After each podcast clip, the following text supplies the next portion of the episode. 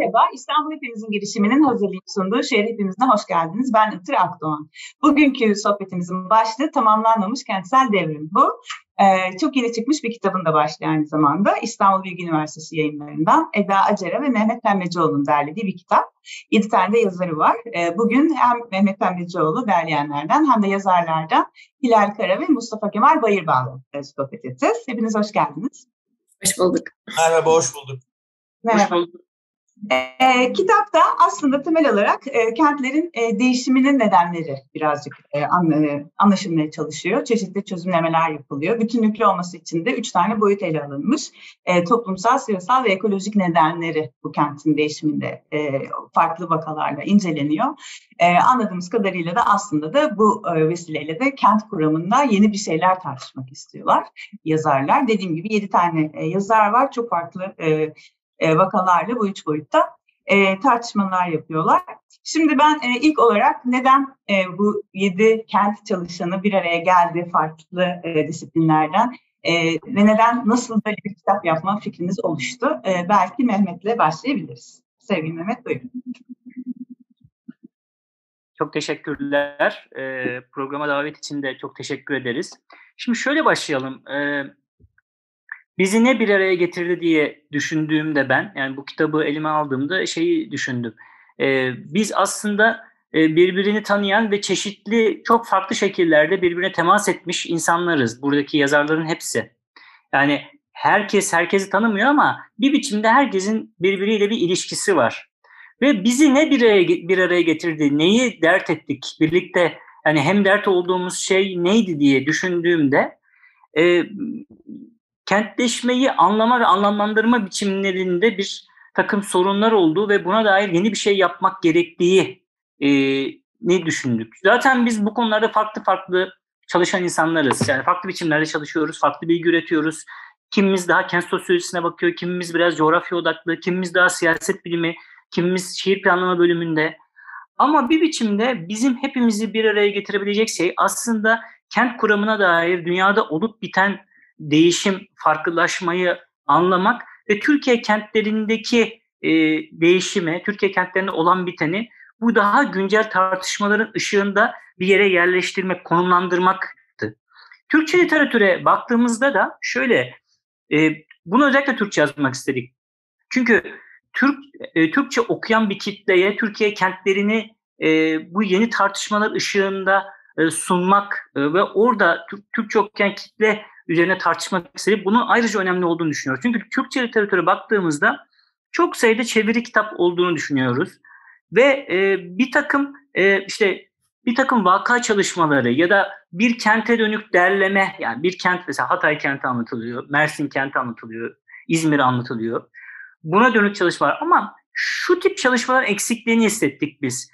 Güncel kentsel kurama dönük güncel tartışmalar eşliğinde farklı vakaları birbirine bağlayan ve o güncel kentsel kuramsal tartışmalarla ilişkisini kuran bütüncül bir, bir takım çalışmalara dair bir e, kendimizce bir or oranın biraz boş olduğunu, oraya dönüp çalışmak gerektiğini hissettik ve bir araya geldik hızlı biçimde.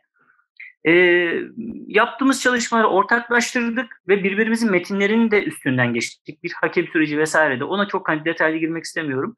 E, yapma bir biçimde içeriklerimizi birbirimizin içeriğinin farkına varıp yani onları okuyup birbirimizden öğrenerek kolektif bir kimlik kazandırmaya çalıştık e, bu kitaba. Bir de şöyle bitireyim ben e, belki e, Hilal devam eder. Yani bu işte Edip Cansever'in kitabın başında da yazdığı gibi Meltem'e bizden esen bir yer olmasını istedik. Çünkü gerçekten hani e, biraz böyle sıkıştırılmış ve e, tedirgin hissettiğimiz bir dönem. Aslında kentlerde kentlerde de öyle duygular hakim.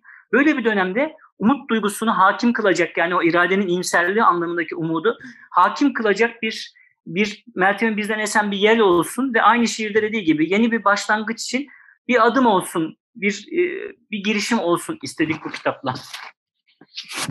Mehmet Hocam'a, pardon.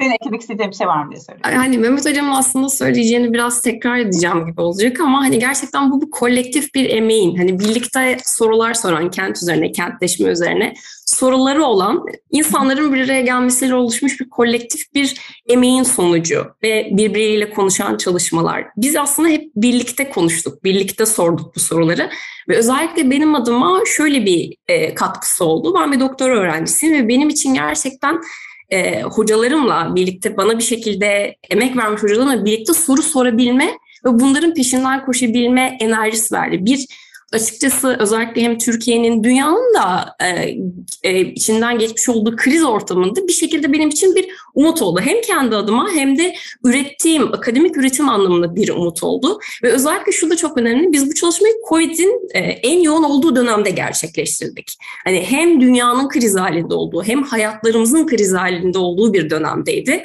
Ve hem de kent ve kentlerin krizine dair hem kendi krizlerimizle birleşmiş bir kriz yoğunlaşmasında aslında biz bu çalışmayı gerçekleştirdik. Yani hem bu çalışmanın aslında benim için bireysel anlamda bir e, umut olduğunu da söyleyebilirim. Hem kendi adıma hem Türkiye'deki kentleşme tartışmalarına yeni bir umut ve aynı zamanda kendi anlamında da bu Covid dönemini, pandemi döneminin ev hayatın birbirinin içine geçtiği, pek çok sevdiğimiz insanı kaybettiğimiz dönemde gerçekten benim adıma bu kolektif çabanın içerisinde olmak büyük bir umut ışığı oldu. Ve aynı zamanda şu da çok güzel bu çalışmanın Türkçe olması şu açıdan önemli.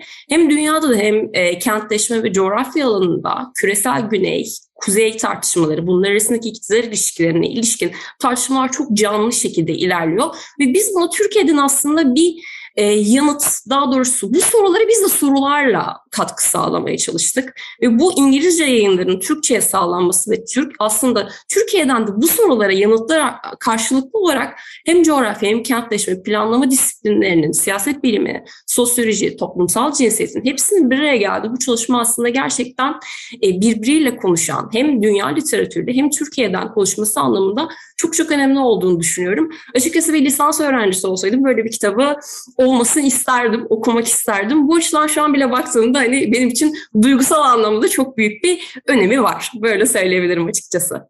Çok güzel. Krizi bu kadar üretken geçirmiş olmanız da e, bize şansı herhalde gerçekten. Peki e, o zaman Mustafa'ya döneyim şimdi. Bu heyecanla, bu e, yeni bir şeyler tartışmak, e, tartışanlara yeni alanlar açmakla, e, açmak fikriyle yola çıktınız. E, ne üretti, ne ortaya koydu kitap? Ne gördünüz o yeni tartışmalarda, yeni ne sorular gördünüz? Yani yani şöyle e, ben de Hilal'in bıraktığı yerden alayım. Aslında e, dönüşümün bilgisini üretmeye gayret ettik. Daha doğrusu şöyle söyleyelim. Şimdi çok hızlı bir biçimde e, değişiyor dünya ve artık kentler üzerinden değişiyor. Kentleşerek değişiyor ve dönüşüyor. E, ekonomi öyle, toplum öyle, coğrafyalar öyle. Her şeyin yıkılıp yeniden yapıldığı bir dönem. Aslında hani bu kitaba şimdi ihtiyacın doğması biraz da ondan. Yani içinde bulunduğumuz kentler üzerinden, kentleşme üzerinden bu değişimin mantığını anlamak. Hani diyor ya dete fabula narratür diye anlatılan bizim hikayemiz ama anlatılan kentlerin hikayesi, kentselliğin hikayesi. Şimdi dolayısıyla üretilen bilgi aslında bu kitapta kentleşmenin de değil, kentselliğin bilgisi aslında bir yandan da. Yani epistemolojisine doğru geri gidiyor. Yani kente dair nasıl yeni sorular sorarız meselesi biraz oradan da gidiyor. Ee, yani bunu ayrıntılandıracağım biraz daha ama bir şey daha eklemek istiyorum. Bizim bulunduğumuz coğrafya, şimdi bir, küresel olarak bir kırılma dönemindeyiz bu aşikar. Ama bizim gibi tırnak içinde hani bu kavram da tartışmalı gelebilir ama küresel güney ya da bu geride kalmış olanlar her neyse bu coğrafya daha sert yaşanıyor. Sert olmasının sebebi de şu, e, bunu hani farklı kitap bölümlerinde ortak çalışmalarımızda da ele aldık. Bizim coğrafyalarımızda, Türkiye gibi ülkelerin coğrafyalarında özellikle gelişmiş batının böyle yani yüzyıllara dayanan, 300-400 yıla dayanan bir kentleşme hikayesi, toplumsal dönüşüm hikayesi 30-40 yıla sıkışmış durumda. Biz sıkış, mekansal olarak yaşadığımız sıkışma aslında bir zamansal sıkışmada. Biz o zamansal sıkışmanın etkilerini yaşıyoruz ve bunun da bir sonucu var. Şimdi Lefebvre'nin o anlatmış olduğu hani bir bir tür ideal tipleştirdi belki bir ölçüde bir dönemleme var değil mi? Yani kırsal, tarımsal toplum, sınai toplum ve kentsel toplum diye. Bize bunların üçü üst üste eş zamanlı olarak bindi coğrafi olarak. Yani yaşadığımız kentleşme aslında farklı coğrafya parçalarını birbirine daha iyi bağlamakla kalmadı. Farklı coğrafyalardaki kırsal, sanayi, kentsel hepsini aynı yere büyük metropollere yığdı bu bir. İkincisi kentleşmeyi sadece metropollere dair bir olgu olmaktan da çıktı. Bunu teritoryal hale getirdi. Coğrafi olarak yaydı. Bütün ülke satına yaydı. Bu tartışmayı başka yerlerde de yapmıştık. Sevgili Bülent Batuman da bu tartışmayı yapmıştı. Artık kentleşme kentlerde değil, Türkiye bütün satıyla kentleşmiş durumda. Kentselliğin ne olduğuna biraz kafa yorduğumuzda. Bir kentsel bütünlük aslında Türkiye Cumhuriyeti. O toprak sınırları içinde ama ayrıca kürenin kendisi de bu küresel kentleşme tartışmalarını hani gezegensel kentleşme tartışmaları bize buraya doğru itiyor. Dolayısıyla yeni ne var dediğimizde bir ölçek meselesi var. Yani mesele çok ölçekli bakmamız gerektiği meselesi var. İkincisi ürettiğimiz bilgi dönüşümün ama özellikle akışların bilgisi. Sabitliklerin değil. Yani burada hani sadece Castells vari bir her şeyin akış halinde olduğu bir dünyadan bahsetmiyoruz. Her şey akış arttıkça mekanda sabitlik kurma çabası da bir o kadar şey yapıyor, üstümüze biniyor. Bu dolayısıyla sürekli yerinden edilme ve sürekli bir yere tutunma çabasını getiriyor. Bu göçte de öyle, konutta da öyle. Anlatabildim mi demek istedim? Bu eş zamanlı olarak o zaman yerinden edilmişlikle, yerinden edilmekle bir yerde yurt tutma çabası arasındaki gerilimin de bilgisini öğretmeye çalışıyoruz. Bu gündelik e, işçilerin yolculuklarına da geliyor. Güneyli şehircilik paradigmaları üzerinde kent ve nüfus arasındaki ilişkinin tartışmasına da gidiyor, bağlanıyor. Bu göçmenlerin hikayesine gidiyor, bağlanıyor. Yine bu akışlar üzerinden ve bağlantılılık üzerinden e, kenti bir metabolizma olarak anlama çabasına da yansıyor. Özetle akışlar ama akışların bozduğu yerde daha fazla sabitlik kurma çabası bir. İki, çok ölçekli ama artık her yere yayılmış, e, teritoryaya yayılmış, toprağa, alana yayılmış kentleşmenin hikayesini e, çözümlemeye çalışıyor. O yüzden yeninin bilgisini de burada keşfedemeyiz ama yeninin bilgisini inşa etmek için yani yeni bir dünya ortaya çıkacaksa ve burada tırnak içinde Mehmet'in söylediği gibi umudun bilgisi üretilecekse o zaman buralara bakmamız lazım. Biraz buralara dair soru sormamız lazım diye e, şeyleri e, soru alanlarını ortaya atıyoruz. Peki bütün bu aslında vardığınız sonuçlara çeşitli vakaları inceleyerek varıyorsunuz kitapta. Birçok birçok seviyede söylediğim başta da.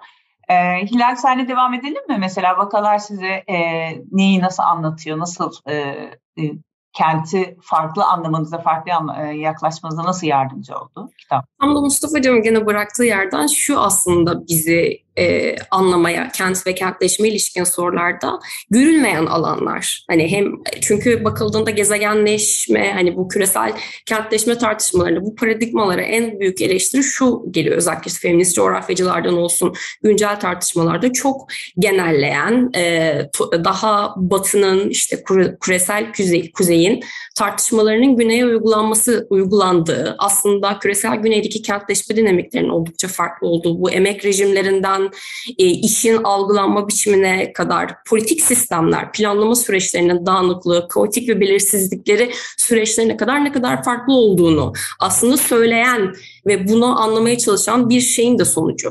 Aslında biz bir noktada bu e, tüm çalışmalarda mesela işte e, Sezen'in çalışmasında Suriyeli e, mültecilerin e, yaratmaya çalıştığı fiziksel mekanlar ve toplumsal mekanlar arasındaki ilişkilerde acaba bir umut ışığı var mı? Acaba gerçekten e, Türk e, oradaki e, Doğantepe'deki yaşayan e, Türklerle aralarındaki geçişler mümkün müdür? Buralardan bir e, karşılaşma mekanları oluşur mu?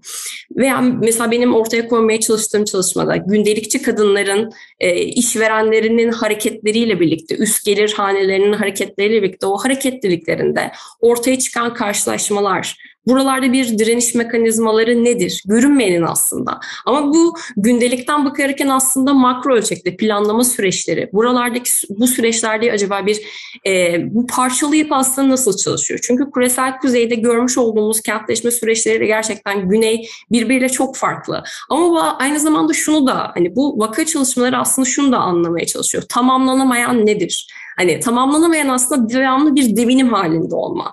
Ve bildiğimiz üzere yani Covid'in gösterdiği şu an Türkiye'nin küresel güneyin birebir yaşadığı ve şu an küresel kuzeyinde yaşamış olduğu belirsizlik, Covid'le gelen ve daha çok pandemilerden bahsedeceğimiz ortada. Bu belirsizlikle aslında nasıl baş edeceğimiz, kriz haliyle nasıl baş edeceğimiz aslında vaka çalışmaları, daha doğrusu baş edeceğimiz derken insanların gündelikteki stratejileri, bu krizin yükünü nasıl paylaştıkları, mobil olma halleri, mobil, immobil olma halleri, zamanda ve mekanda sıkışma halleri ve mekan yaratma halleri. Çünkü gerçekten devletin, kapitalizmin yani sadece bu e, devlet dediğimde tek yekpare bir yapı değil. Hani bu yapının bir şekilde gündelikte bireyleri, çalışan sınıfları sıkıştırdığı, kendilerini yeniden üretme kapasitelerini sınırlandırdığı çok aşikar. Tüm bu gördüğümüz neoliberalleşme süreçleriyle. Ve bir daimi bir kriz halinde oldu. Peki insanlar yorulmak bilmeden çözümler ve direniş stratejileri üretiyorlar. Ve, ve bunu e, kentle kurdukları ilişkiler, emekle kurdukları ilişkiler üzerinde yapıyorlar ve planlama süreçleri e, ile karşılıklı konuşma halinde yapıyorlar. Ve bizim aslında bu vaka çalışmaları hem daha makro ölçekteki planlama süreçlerine bakarak hem de e, gündelikteki insanların bunlara yanıtlarına bakarak birbiriyle bir konuşma halinde. Vakalar aslında birbiriyle konuştu ve bu da çok e, bu çalışmayı önemli kılıyor ve bir hani bir edit kitaplarda görürüz belirli çalışmalar bir araya gelir ama birbiriyle bu kadar konuşan hani puzzle'ın parçaları gibi birbirini tamamlayan bir yapı bir e, hakikaten e, kolektif bir çaba haline geldi. O sebeple buradan e, Mehmet Hocama bırakabilirim diye düşünüyorum daha fazla konuşmadan. bir dakika Mehmet'e gitmeden önce birazcık e, sen kendi e, dedin ya hani ev işçilerinin e, kendi evet. hareketliliği diye. Onu böyle biraz birazcık daha paylaşabilir misin? E, somut bulgunu. E, Tabii. Tabii. E, bu çalışma 2016'ya dayanıyor. Onu söylemeliyim. Yani şu an muhtemelen bu çalışmayı yapsaydım çok farklı sonuçlar ortaya çıkardı. E, ben e, o dönemde hem yüksek lisans öğrencisiyim. Bu kendimden de çıkan bir hikaye. E, özel ders veriyordum ve Ankara'daki gelir mahallelerine gidip geliyordum. Oradaki çocuklara özel ders veriyordum ve yolda gidip gelirken ortalama günlük 3-4 saatimi alan bir yoldu.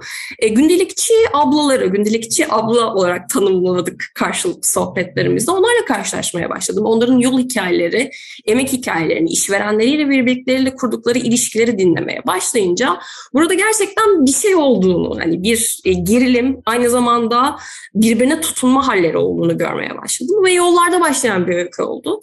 Ve e, 32 gündelikçi e, abla ile görüştüm. E, derinlemesine mülakatlar gerçekleştirdim. Ortaya çıkan sonuç şu oldu. Neoliberal kentleşme bu yayılma, kentin yayılmasıyla birlikte işverenler e, ki üst gelir, genelde orta sınıf değil orta üst sınıf haneleri Ankara'da güneybatı ekseninde ve kentin büyümesi ekseninde bir yayılma halindeler. Ve bu yayılma gündelikçi kadınların da yolda geçirdikleri süreyi süreyi ve e, kentle kurdukları ilişkiyi inanılmaz bir şekilde dönüştürmeye başlıyor. Mesela çalışmaya başladıkları 80'li yıllardan işte 90'lı yıllara günde ortalama mesela yarım saat, bir saatini yolda geçirmek durumundayken bir anda 4 saate kadar çıkıyor bu süreç. Ve haliyle bu neyi gerektiriyor? Bir e, gündelik iş kadın için inanılmaz bir planlama sürecini. Çünkü kendi eviyle kurduğu bir ilişki var.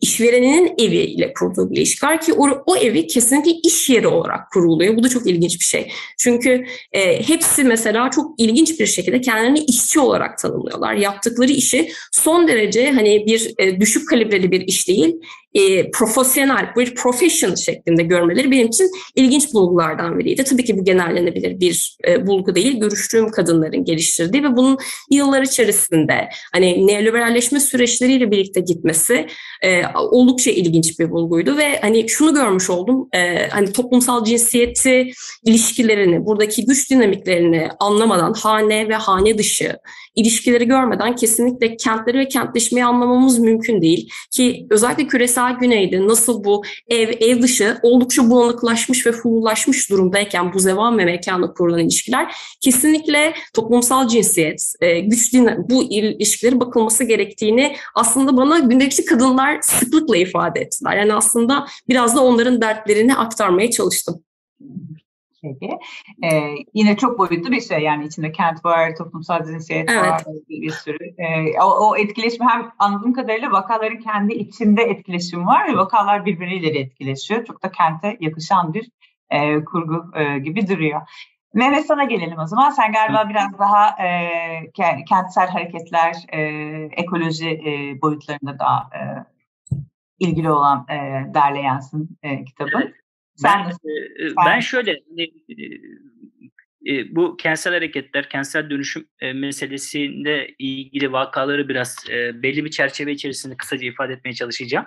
Şöyle aslında şurada belki vurgulamakta fayda var. E, bütün bu vakalar, tartışmalar e, bilgiler sunarken ve birbirleriyle diyalog kurarken bu Henry Lefebvre'nin bu algılanan mekan, tasarlanan mekan ve yaşanan mekan üçlü diyalektiğine de oturuyor.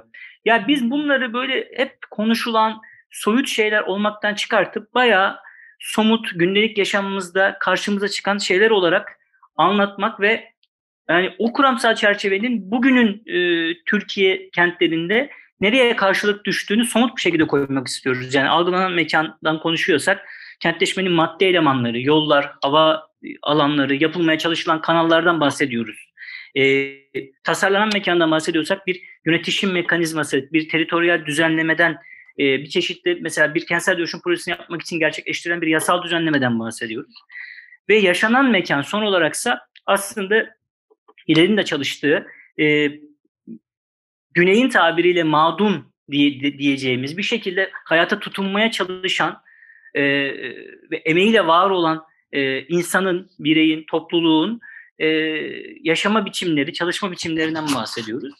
Ben de şöyle kısaca toparlayayım. Şimdi mesela e, küresel güneyle nasıl bir analoji kuruyoruz? Neden küresel güney önemli diye baktığımızda e, bugün Türkiye'de atık meselesini sadece kuzeyin perspektifiyle ele alamayız. Çünkü sadece formel ilişkiler, bir takım hiyerarşik ilişkiler ile değil, mesela formel ve en formal aktörler arası ilişkiler o atığın yönetiminde çok önemli olduğunu görüyoruz. Veyahut sadece uluslararası, politik ekonomi, sosyoteknik altyapıdaki bir takım değişiklikler ya da e, ekonomilerdeki daralmalar ya da iç savaşlar veya da Covid vesaire gibi e, dinamiklerle yani bir takım çok ölçekli dinamiklerle değil atığın yönetişiminde o kentte o yere özgü o yere özgü metabolik kurulumlar denen hani o yere özgü üretim tüketim ilişkileri dağıtım ilişkileri o kentte nasıl gerçekleştirildiği ve o atığın maddeselliği denen şeyin o kentte nasıl olduğu, bunun bütün mekanizmaları, ilişkilerine bakmamız gerektiğini e, işaret ediyor bize. E, sevgili Gül Tuçalt, Tuçaltan'ın çalışması. E, Esir'in çalışması ise bunların hepsi dediğim gibi bir çerçeve oturuyor. Burada da şöyle bir şeye işaret etmemiz gerekiyor. E, kentsel dönüşüm her zaman hedeflendiği gibi gerçekleşmiyor. Ve e, bu bir biçimde çeşitli hareketleri tetikleyebilen bir e, başat bir olgu kentsel dönüşüm bugünün Türkiye'sinde.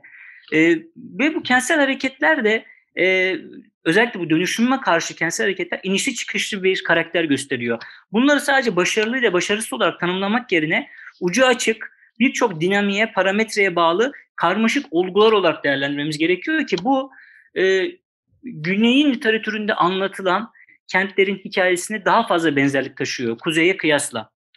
E, ayrıca e, bir biçimde bu, bu bunu sadece e, muktedir aktörlerin yani devlet ve piyasa aktörlerinin faaliyetlerine karşı aşağıdan gelişmiş bir takım e, mücadele biçimleri, direniş biçimlerinin ötesinde bir takım dayanışma ilişkileri, bazen müzakere ve uzlaşma, bazen ise çatışma ve karşı duruş ilişkileri geliştiriyor bu. Ve bu hareketler yani aslında Türkiye'de kent planlama bu hareketlerden öğrenmesi gerekiyor Türkiye'de kent planlamanın. Yani biz katılımcılığı devlet e, karar alma süreçlerini, politika yapım süreçlerini kurumsallaştıramıyorsak o zaman o kent hareketlerinden öğreneceğiz. Hani bu bir şekilde bize bunu gösteriyor ki bu da kuzeyin kentlerinde aslında e, Güneyin kentlerine şöyle söyleyeyim daha bu bu bu ayrıştırmaya karşı çıkacaklar olan, e, olacağını biliyoruz. Ama bir biçimde biz bunu Türkiye'yi anlamak için, Türkiye'yi bir yerde konumlandırmak için ilişkiselliğini karşılaştırmalı bir ilişkisellik kurmak için kullanıyoruz. Güney'in kentlerine daha dinamik e, olduğunu e, görüyoruz. Ve e, kitaba adını veren tamamlanmamış kentsel devrim Şöyle e, burada e, yine aslında kentteki dönüşüm olgusunun kuzeyde daha resmi, yasal, kurumsal süreçlerle formal, şeffaf biçimde olduğunu ama güneyde daha dağınık, çatışmalı, çekişmeli, dinamik, müzakerelere konu olacak şekilde gerçekleştiğini, kaos ve belirsizlik ürettiğini görüyoruz. Şimdi böyle olunca şu üç şeyimiz var bizim. Aslında kitaptan da çıkan bir biçimde üç temel bulgu. Bu belki gel- geleceğe de yön verecek bir şey. Kentsel dönüşüm dediğimiz olguyu yalnızca devlet ve piyasa aktörlerinin muktedir faaliyetleriyle yani güçlü, uygulayabilen, yukarıdan aşağı uygulayabilen faaliyetlerini çözümleyerek anlayamıyoruz kentsel dönüşümü. Özellikle 2010'lu yılların başında e, ben David Harvey'in yüzeysel bir okumasının e, buna yol açtığını düşünüyorum Türkiye'de bir biçimde. Yani bu bu konuda kendim de dahil olmak üzere e, bir, bir eleştirel bir, öz eleştirel bir e, tutum e, içinde olmamız gerektiğini ve toplumun kentsel dönüşüme nasıl ilişki kurduğuna dair çok fazla bilgi üretmediğimizi düşünüyorum. İkincisi bu dediğimiz olgu yani kentsel dönüşüm böyle dağınık, karmaşık ve kaotik bir politika ekolojisi içerisinde e, vücut buluyor. Ve son olarak da o karmaşık ekosistem içinde karar alıcı ve yurttaş arasındaki ilişkilerde her iki tarafın e, görüşleri, uygulamaları değişebiliyor, farklılaşabiliyor. Ve coğrafi olarak da eşitsiz bir sonuç üretiyor bu. Yani e, bu da çok önemli. E, kentsel dönüşümün coğrafi olarak ürettiği sonuç eşitsiz. Şimdi e, yavaş yavaş toparlamak gerekecek tartışmayı. Burada arada, arada bir dakika sözünü kesiyorum Ballı. Sen e, ya da belki e, Mustafa da cevap vermek ister. Hani bir yola çıkma e, yola çıkarken şey demişsiniz ya hani Türkçe tartışma yapalım, özgün bir şey olsun, işte Meltem'i bizden etsin falan. Hani özgün daha böyle yerel yani buradan bir şey e, üretmek, buradaki e, buradan sorular sormak gibi bir derdiniz var diye söylemiştiniz. Hı E, ama yine de birazcık hani şey kavramsal olarak da yaklaştırmak için de e, işte e, küresel güneye daha e, yakın konumladığınızı söylüyorsunuz. Ben şeyi merak ettim. Bu tartışmaların sonunda ne kuzeye ne kuzeyde ne güneyde görülmeyen gerçekten e, buradan esen bir Meltem var mı? E, yoksa aslında ikisinden birine işte biraz önce yaptığın e, kıyaslama gibi güneye daha yakın e, sadece çıktı. Yani o, o özgün aradığınız o özgünlüğe e, varabildiniz mi onu merak ettim. Ben çok kısa bir cümle söyleyeyim. Topu Mustafa Hoca atayım. E, bence burada e,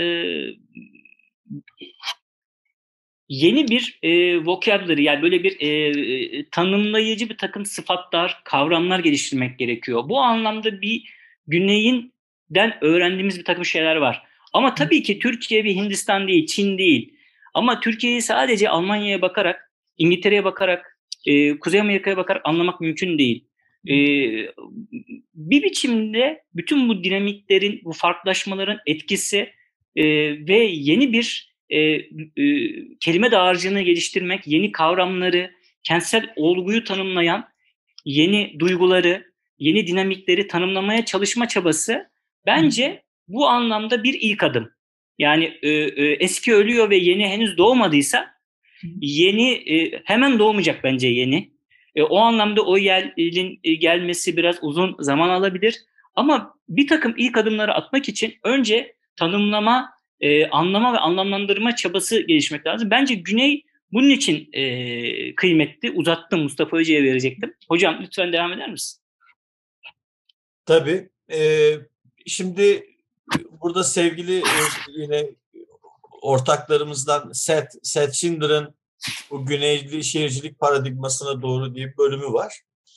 Ee, şimdi o çalışmasında Seth'in yaptığı bir tespit var. Yani hani kuzeyden farkı nedir güneyin dediğinde yani emek sermaye çelişkisinden ziyade özellikle toprak yani teritori ve nüfus arasındaki bir çelişkiden ya da bir e, diyalektik gerilimden bahsediyor ve şunu tespit ediyor orada. Yani güneyin belirgin özelliği bu ikisi arasında bir gerilim olması diyor. Yani hem ekonominin belirlenmesi hem toplumsallığın belirlenmesi hem de siyasetin ve politikanın belirlenmesinde. Yani emek e, sermaye çelişkisinden ziyade aslında nüfus ve toprak çelişkisi. Şimdi Türkiye tam buna da oturmuyor. Çünkü setin tespiti e, yani o makaledeki en azından o çünkü 17 tarihliydi galiba. Tespiti aslında güneyli ülkelerde özellikle e, yani toprağa, kentsel toprağa geliştirerek yani coğrafyaya, araziye yatırım yapmak nüfusa yatırım yapmanın önüne geçiyor. Yani devletin harcama önceliklerinde, politik önceliklerinde. Sonra nüfusun nasıl yaşadığı, buradan nasıl bir refah payı aldı sonraki mesele. Türkiye'nin özgünlüğü siyasi. Özellikle Adalet ve Kalkınma Partisi döneminde bu formüle ediliyor ama aslında bunun kökleri ta 60'lara kadar gidiyor.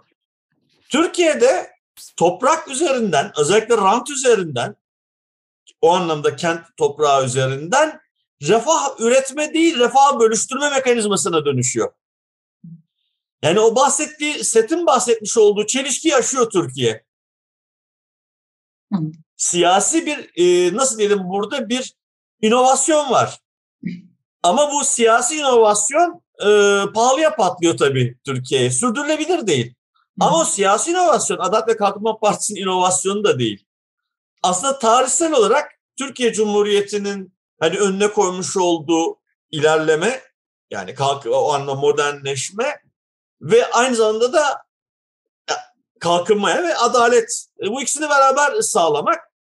Bu iki hedeften birisine doğru yüklendiyse öbür taraftan yeniden bölüşüm, yeniden bölüştürme talepleri çıkıyor. Yeniden bölüştürme talepleri aslında toprak sahipliği üzerinden kente başını sokacak bir yer bulmak üzerinden. Yani ister kırsal toprak olsun, ister kentsel toprak olsun.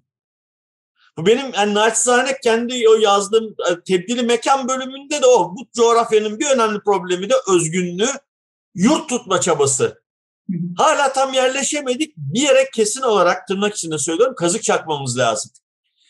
Yani bir yere tutunma arzusu bu toprakları, buradaki toplumun kültürünü şu dünyaya kazık çakma arzusu en belirgin özelliklerinden biri ve bu aynı zamanda normal anlamda kentsel toprakları başını sokacak bir ev bulma, bir arazi kapatma güdüsü o kadar belirleyici ki. Ve bu tarihsel olarak geliyor. Türkiye Cumhuriyeti'nin o kentleşme tarihini çok belirliyor bu.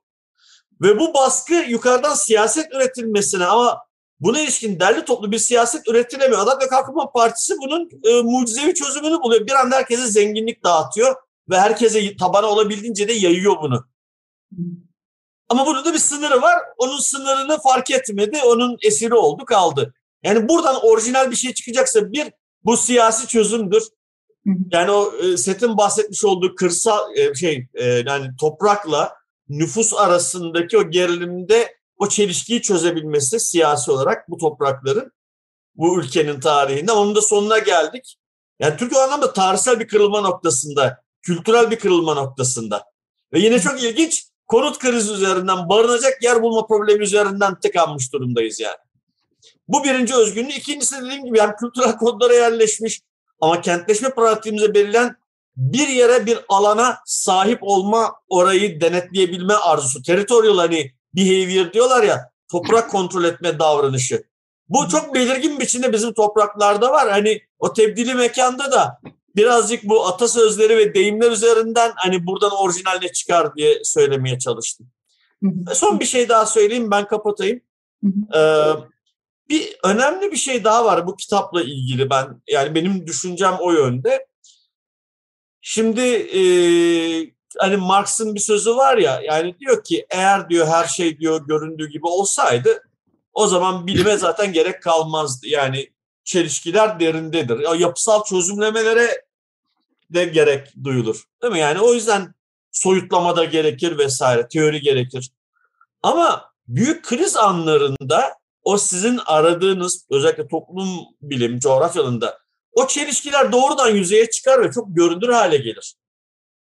Aslında biz görünmeyenin görünür hale geldiğini insanlara anlatmaya çalıştık burada.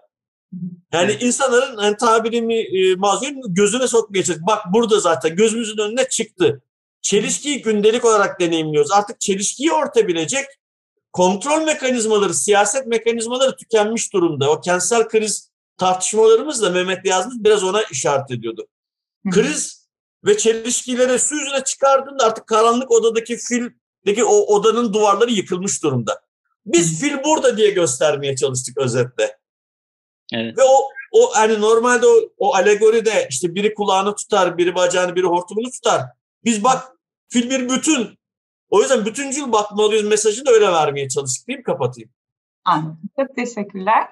Ee, benim aslında birazcık çok güzel sen girmiş oldun yani bunu hani siyasi özgünlüğünü siyasi e, e, şeye bağlayarak, e, kararlara bağlayarak e, şeyi merak ediyorum. Bu şimdi kent e, meselesi birçok kentteki birçok paydaşın, birçok e, boyutun tabii ki meselesi. E, siz e, yerel yönetimlere e, özellikle e, vermek istediğiniz bir mesaj var mı bu, bu tartışmalarla? Yani hani biraz önce söyledim yani filin bir bütün olduğundan mesela yerel yönetimler ne anlamalı? Sizin bu tamamlanmamış kentsel devrim e, vardığınız bir sonuç tamamlanmamışlık kavramında. E, yerel yönetimlerin, kent yöneticilerinin, karar alıcıların e, ne e, aklı, akıllarında ne kalmasını istersiniz bu kitabı okuduktan sonra? Müsaadeniz olsa ben hemen e, şey yapayım bunun devamı olarak. Buyurun. Birinci e, mesele e, artık yerel yönetimlerin hareketlilikleri yönettiği. Yönettiği şey sabitlik değil, hareketlilik. Buradan kastımız birkaç şey. Yani bir nüfus hareketliliği, insan ve mal hareketliliği değil. Bilginin hareketliliği, etkileşimin yoğunluğu yani hareketliliği burada İngilizce ifade yani burada bir çünkü yeni bir tasmanı var yine mobility mobilities meselesi var. Hareketliliği yönetiyorsunuz sabitlikleri değil. İki, sizin hizmet verdiğiniz nüfus, Türkiye'de en azından konuştuğumuzda giderek hani o metropolleşme ve bölgesel anlamda kentleşme şu sonucu da çıkartıyor. Bizdeki coğrafi bölümleme, dilimleme sabittir. Yani ilçeler vardır, iller vardır. Ama sınırları geçiyor sürekli. Dolayısıyla bir, yerel yönetimlerin işbirliği yapması gerekir. Ama bu eşgüdüm isteğe bağlı kalamaz. Üst ölçekli planlama, bölgesel ve ulusal planlamayı gerektirir. Planlamayı geri çağırmamız gerekiyor. Peki, teşekkür. Pardon, bitti sandım. Ee, son bir şey daha söyleyecektim. Bu dönem e, homojenleştiren ve aynı zamanda da heterojenleştiren, birleştiren ve parçalayan bir dönem. Dolayısıyla sizin eşitsizlikleri haritalandırmanız gerekiyor. Bir diğer önemli şey. Yani yani hareketlilik var ama belli yerlere de nüfusu e, mahpus ediyor. Belli coğrafyada da mahpus ediyor. O zaman mahpus edilmiş coğrafyaları kazıyıp çıkarmanız ki artık onlar çok görünür. Onlara hemen müdahale etmeniz gerekiyor. Belli yerlere kangrenleşmeden hemen müdahale edin. Bu da üçüncü sonuç deyip kapatayım. Ha, çok ben, teşekkür ederim. Ben de bir e, çok kısa bir ekleme yerel yönetimlere dönük e, şey dedik ya hani e, Türkiye'de kentsel dönüşüm, kentleşme süreci toplumsal talepler aşağıdan yukarı yükselen toplumsal taleplere daha fazla duyarlı ve orada yani yerel yönetimler toplumsal talebe toplumun ihtiyaçlarına gerçekten daha fazla duyarlı olmalı. Örneğin siz İzmir'de e, Çittasılov metropol yaparak e, toplumun taleplerini anlayamazsınız. Orada bir modeli bir başka bir ölçekte büyütmeye çalışırsınız ancak. Ama İzmir'de dar gelirli kent yoksulunun ne yaşadığına dair önce kapsamlı bir bilginiz varsa araştırmanız, ona dönük kapsamlı bir sosyal politika programı oluşturma niyetiniz varsa bunu yapacak e, kadrolarınız, kaynağınız bunu oluşturursanız e, o zaman toplumsal talebe biraz daha kulak e, vermiş olursunuz gibi de geliyor bir yandan. Teşekkürler. Ben teşekkür ederim. Hilal senin eklemek istediğin bir şey var mı? Sence bu kitap yerel yönetimlere ne söylüyor? Ya da sivil toplum o da olabilir. Yani hocaların aslında söylediğinin bir tekrarı gerçekten hani gündelikte insanların e, yani bir kriz olduğu ortada. Belediyelerin bir krizi, hani kentlerin bir krizi. Bu krizi insanların nasıl yönettiğini aslında anlamaları gerekiyor ki hani Türkiye'de yerel yönetimler hep halk, halk e, temel şeydir ama gerçekten bu halkı anlıyorlar mı? Bu çok önemli bir şey. Mesela yani gene toplumsal cinsiyet perspektifini getireceğim ama bunu algılaması ve anlaması gerekiyor. Mesela bir gündelikçi kadın şunu söylemişti. Yani kentler yayıldığı ve saçıldığı için ve bu gündelikçi kadınların hesabı katması gereken çok şey var. Yol ücreti, transferler, gün içerisinde üç kere transfer yapıyor. Mesela bir gündelik kadın şunu önerdi. Bize özel bir kart çıkarılsın. Bir e, daha uyguna gidebileceğimiz, yol ücretimizi daha kapsayabilecek bir kart çıkarılması önerisi getirilmişti.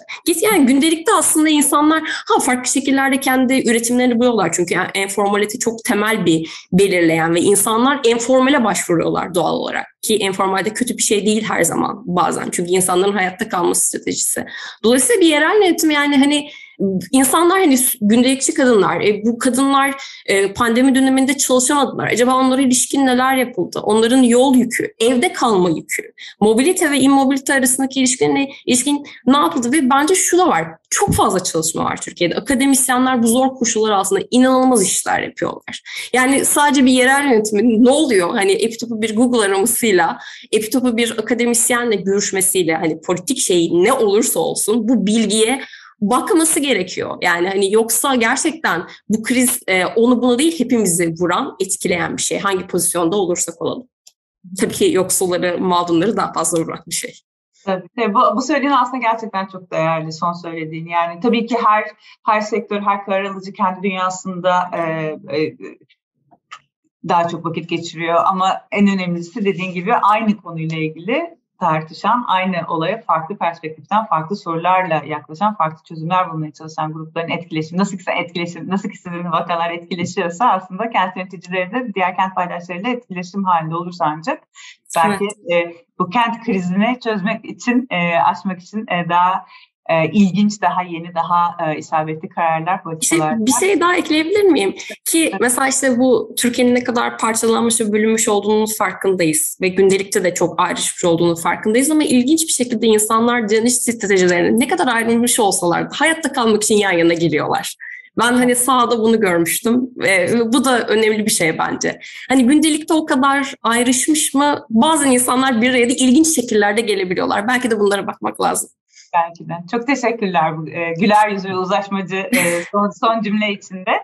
Tamamlanmamış kentsel devrim. E, bir alt başlığı da var. Günümüz Türkiye'sinde kent krizi, gündelik hayat. E, bu kitabı e, kent meselesiyle ilgili e, bütün farklı kent paydaşlarının e, okumasını öneriyoruz. Gerçekten e, ilginç e, yeni tartışmalar, yeni sorular var. Hepinizin eline sağlık. Derleyenlerin Mehmet Pembecioğlu, Eda Acar'a e, ayrıca ellerine sağlık. Kitap derlemenin e, nasıl acı e, bir iş olduğunu da çok bilen bilir.